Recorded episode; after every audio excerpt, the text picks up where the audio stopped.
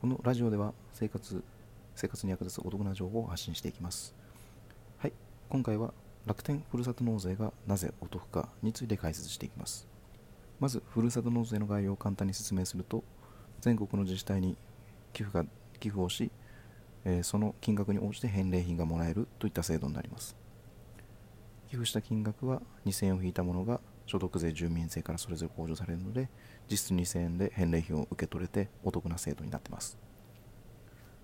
はいその中でなぜ楽天ふるさと納税を利用するとさらにお得なのかについて解説していきます。理由は2つあります。1つ目は楽天 SPU といったポイントプログラムが適用されるからです。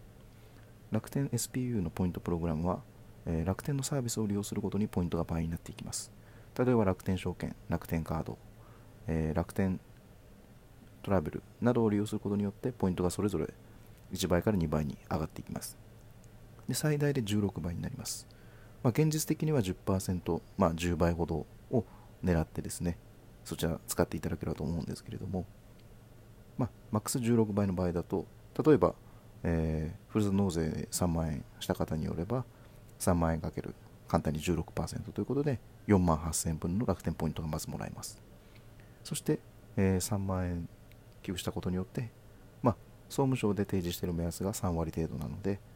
返礼品の目安が3割程度なので、まあ、戻ってくる返礼品としては9000ほど。ということで、4万8000円と9000を足して、1万3800円ほどの経済的利益を得たことになります。はい。で、次の理由ですね。え商品の数がもう幅幅広いということになりますね。10万件以上からえー、商品を選べますので、まあ、本当に楽天市場で買い物している感覚で返礼品を選ぶことができるというのが最大のメリットだと思います私の場合だと、まあ、お米はもちろんのこと、えー、トイレットペーパーティッシュペーパーなどの日用品でなくてはならないものを返礼品で代用してそこで生活費を節約していますはい、以上の理由から楽天フルーツ納税はお得だということになりますね。そして、えー、注意していただきたい点を最後に説明します。まずですね、えー、ふるさと納税の条件が決まってますので、総務省の、ま、人によって年収や、えー、ま、そのお子さんがいたりだとか、あの扶養している方がいるとかで、えー、上限額が変わってくるんですけれども、ま、簡単に、えー、総務省のですね、総務省等のふるさと納税のシミュレーションというものがあるので、そちらで年収を入力して、おおよその寄付額の条件を調べますと。で、その寄付額の条件をもとに、えー、まあ、そのぴったりではなくて、まあ、コツは、えー、例えば3万7000円が条件というのが出たら、まあ、その超えないように3万5000円ほどの、えー、商品を、ふるさと納税を、え楽天のふるさと納税から選びまして、でそちらで楽天から申し込みます。そうするとですね、お金を支払った後に商品が届きます。